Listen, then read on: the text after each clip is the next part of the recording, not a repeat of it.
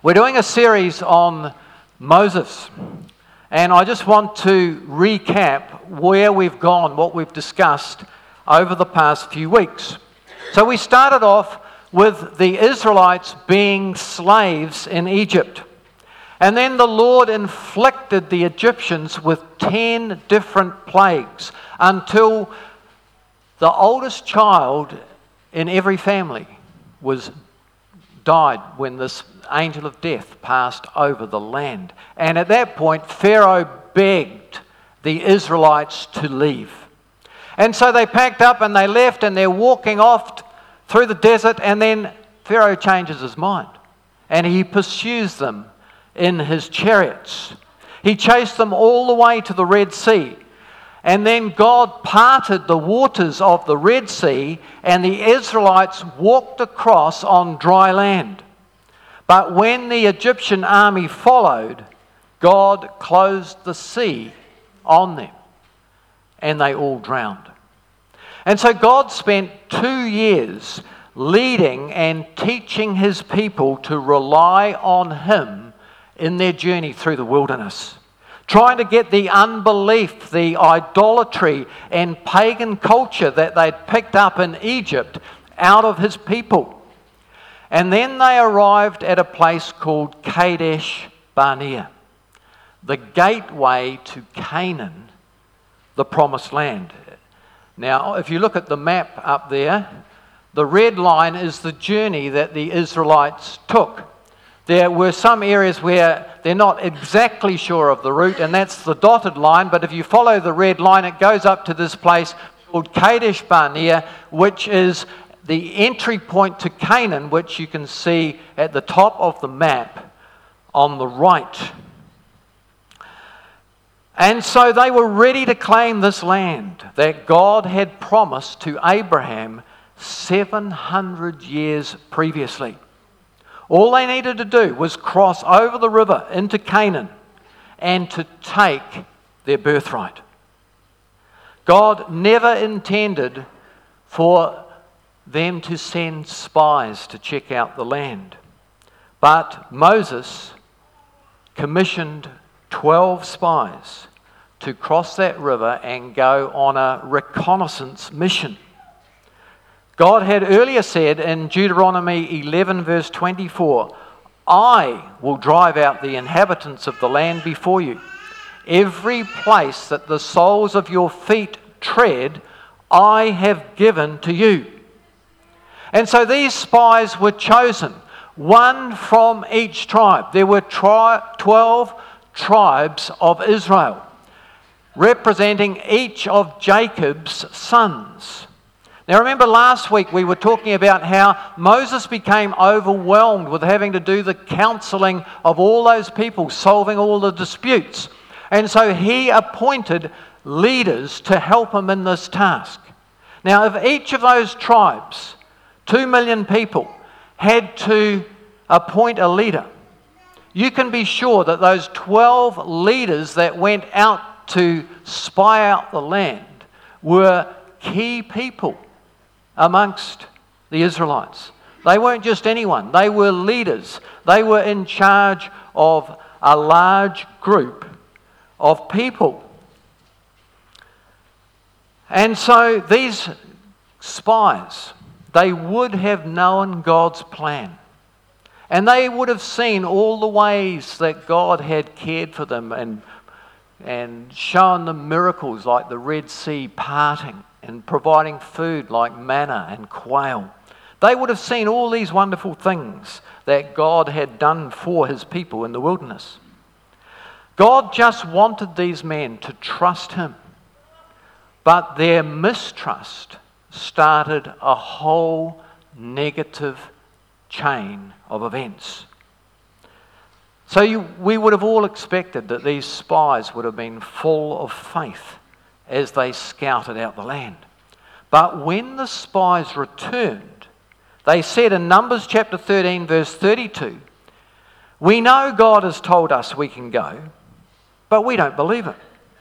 There are giants in the land, there are walled cities, they have forti- fortifications. The people are stronger than we are. We saw the sons of Anakim there, the giants. Besides that, in our sight, when we look at them, we are like grasshoppers, and so were we in their sight. They literally said that when the Canaanites saw us, they just thought, grasshoppers. These Israelites are nothing. They're just bugs that we can squash with our feet. Grasshoppers. Now, where did that thinking come from? How did these spies know what the Canaanites were thinking? And so they reported back to the people the land is full of giants. They will surely destroy us if we fight against them. But Caleb and Joshua saw things differently. And they gave their report in Numbers 14, verses 8 to 11. They said, And if the Lord is pleased with us, he will bring us safely into the land and give it to us. It is a rich land flowing with milk and honey. Do not rebel against the Lord, and don't be afraid of the people of the land. They are only helpless prey to us. They have no protection, but the Lord is with us. Don't be afraid of them. And then the whole people of Israel, the whole community, began to talk about stoning Joshua and Caleb. These guys brought the good news. They're in line with what God said. And the people turn on them and say, We don't believe you. Stop talking like that. It was only Joshua and Caleb that agreed with God.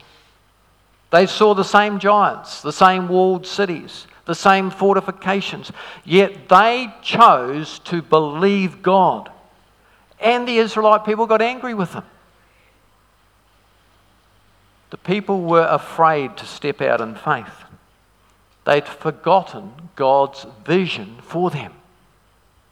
You know, have you ever been in a situation where you're trying to do the right thing? but people just don't get it. And so the Lord punished them and consigned them to spend 40 years wandering in the desert. 40 years until all those disbelieving spies had died. In New Zealand, a prison, a life imprisonment is 20 years. It's two life sentences wandering around in the desert because they didn't have the faith to believe what God had said, even though God had been faithful and had done everything He'd promised to do in their past.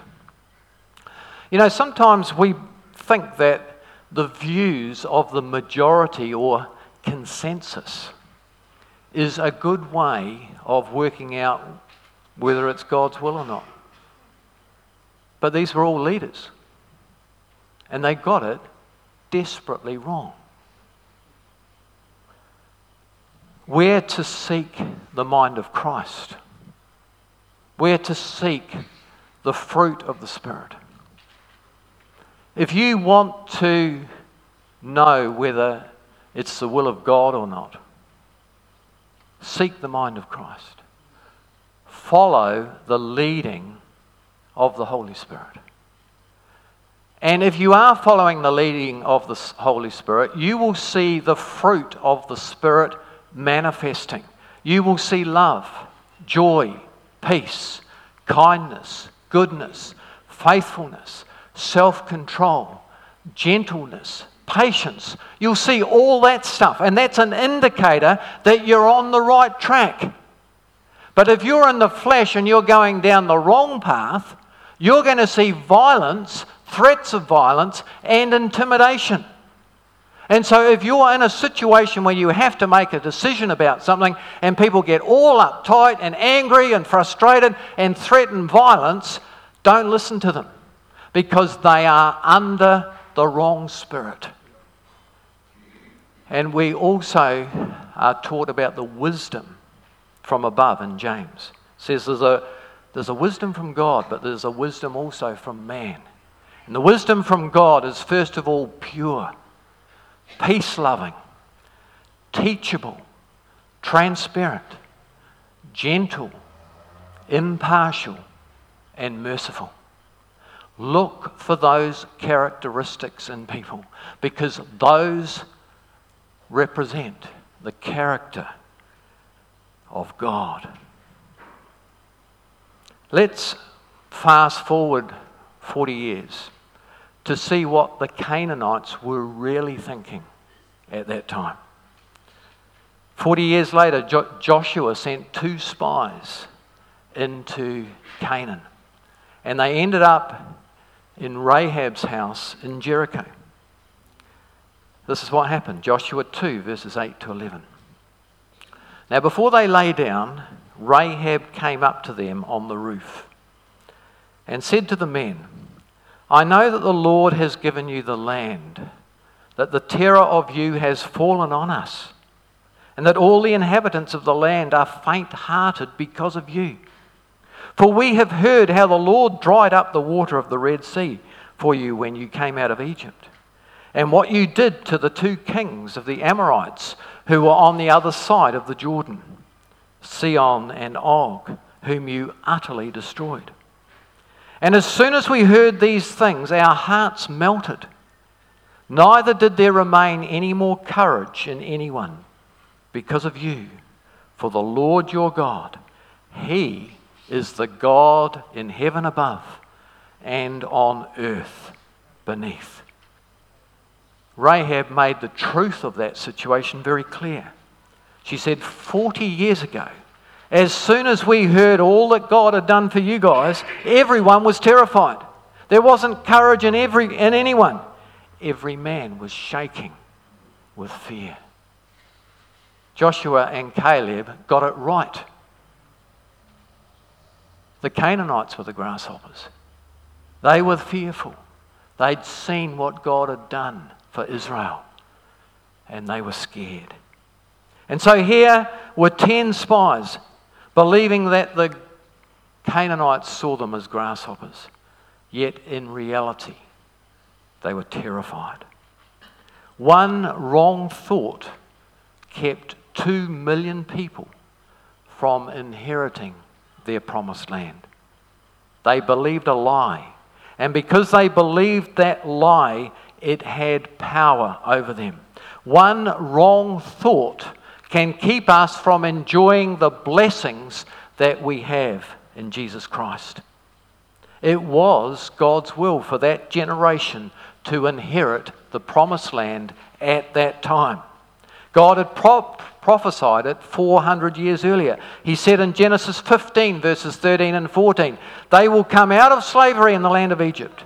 And that generation, the one that arises from your loins, 400 years from now, will possess the land that you are just a sojourner in. It was God's will, yet they never set foot in the promised land. You know, sometimes you have a prophecy over you and you say, oh, this is going to happen to me. Most prophecies are conditional on certain things, and one of them is us having faith and obedience. And so, in a situation like this, God can declare it, and it's God's intention. But if we rebel and we want to do things our way rather than God's way, it won't happen. Numbers 14, verse 4. The people said, We should choose a leader and go back to Egypt. Isn't that crazy? They've been slaves in Egypt. Now, they're too scared to obey God and take this land that He's got there for them. And they say, Oh, let's go back to Egypt. And Egypt is symbolic of the world. And there are people that go through a crisis in their life and they say, Oh, flag Christianity hasn't worked out for me. I'm just going to go back and do what I want to do. Verse 11 The Lord said to Moses, How long will these people treat me with contempt? How long will they refuse to believe in me, in spite of all the signs that I have performed among them? You know, in Hebrews chapters 3 and 4, we are warned not to follow that same example of unbelief that the Israelites as a generation demonstrated. The enemy does not have the upper hand because Jesus Christ is in control. And in Hebrews 2, verse 14, it says, For this purpose the Son of God was manifested, that he might destroy the power of the enemy.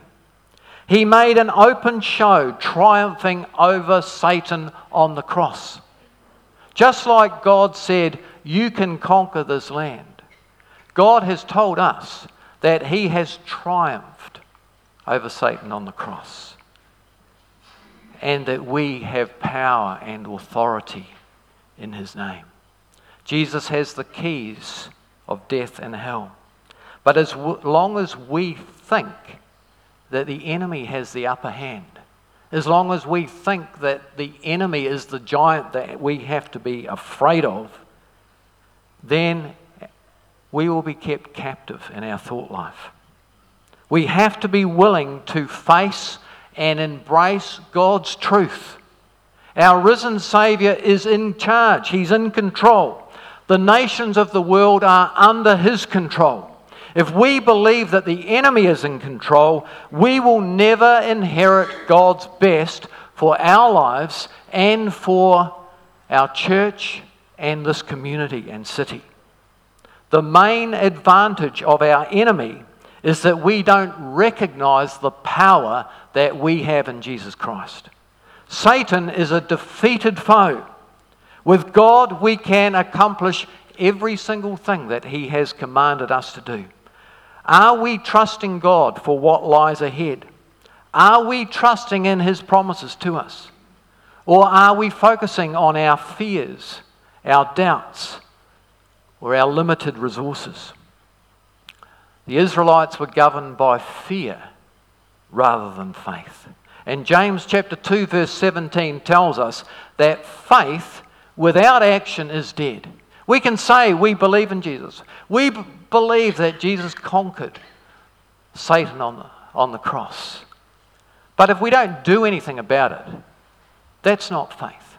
Faith without works, without action, is dead. Instead of trusting God, the Israelites focused on the obstacles in their way and they shrunk back. As believers, we've been set free by the blood of Jesus Christ, and we face a joyful, victorious future in Christ. And so, an ongoing life question that confronts each one of us is where do we go from here?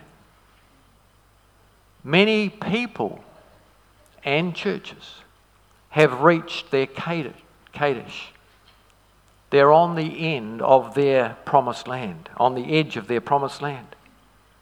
It's important to believe that better things are possible for us. Do we, as a community of believers, really believe that we can do better than we are doing? What are the prophecies and promises that have been spoken over this church in the past? Our God is the same God that the Israelites had. Yet they did not believe in God's ability to overcome the obstacles that they encountered. Are we? Are we ready to move forward and go on to achieve greater things in the name of Jesus? Or are we limited to what we can do in our own strength? You know, God had fed and protected the people while they'd wandered around that desert for two years. They'd won battles, but they hadn't grown up. When they were asked to possess the land, they didn't trust in God. And it can be the same with us. It can be the same in the church. What are the giants in your life that bar the way to freedom in Jesus Christ? When Israel encountered difficulties, they always wanted to return to slavery in Egypt. The security of the known was less threatening than the challenges of the unknown. And so the Lord said to them in Deuteronomy 31, verse 6 Be strong and courageous. Do not be afraid of them. The Lord your God will go ahead of you. He will neither fail you nor forsake you. When we take action, we overcome our fears. When we challenge our fears, we master them. When we wrestle with our problems, they lose their grip and hold on us. When we confront the things that trouble us, we open the door to an exciting future in Christ.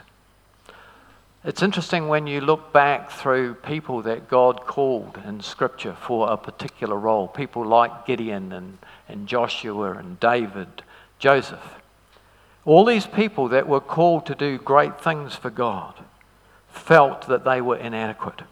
And they told God that they're not up to it. They're not strong enough. They don't have the confidence. And God responded to them. In Isaiah 41, verse 10, He said, I will strengthen you and help you. I will hold you up with my victorious right hand. You might be going through a, a faith crisis at the moment. You may have a situation ahead of you and you, you're overwhelmed. You feel it's too much for you. But God is saying that same thing to you today. He's saying, I will strengthen you and help you. I will hold you up with my victorious right hand. If God be for us, who can be against us? Why would we choose to go any other way than God's way? John Mason wrote the following He said, the desire for safety stands against every great and virtuous dream. Okay, you've got dreams, you've got vision for your life. But we're all tempted to play safe, aren't we? Security, many times, is the first step towards stagnation. Boldness and vision is the first, second, and third most important thing. If you dare nothing, you should expect nothing. So, whatever opportunity or obstacle you're facing today, factor God in. Nothing is impossible to God. If God is directing you and you're hearing Him clearly, He will go with you, He will uphold you with His right hands. Sometimes the circumstances of life propel us in a direction that we just don't want to go. We know we're going in the wrong direction, but we lack the energy and motivation to do anything about it. And we end up stagnant and depressed, feeling hopeless. We may come along to church and be challenged by a sermon. We might read our devotion and, and a verse speaks to us. We might go to an inspirational movie. But two weeks later, we've just never really got round to doing anything about it. What are you modeling in your life? Is it something that's real and vital? What are you passing on to your children and your grandchildren? These Israelites couldn't get Egypt out of their system. Something had been modeled to them that they couldn't let go of. What are you modeling to your children? Are you modeling, modeling faith in Jesus Christ? Vision, enthusiasm, excitement for what lies ahead? Or are you just convincing them that all that Christianity involves is turning up to church on a Sunday? What is the next positive action that the Lord is directing us as a church to take? Are we setting ourselves on a course where great things are possible? You know, it's interesting when you look at a church history because each pastor that a church has is like a chapter in the story. And I don't want my time here just to be another boring chapter. I believe that God sent me here and Helen. And I believe that this church has incredible potential.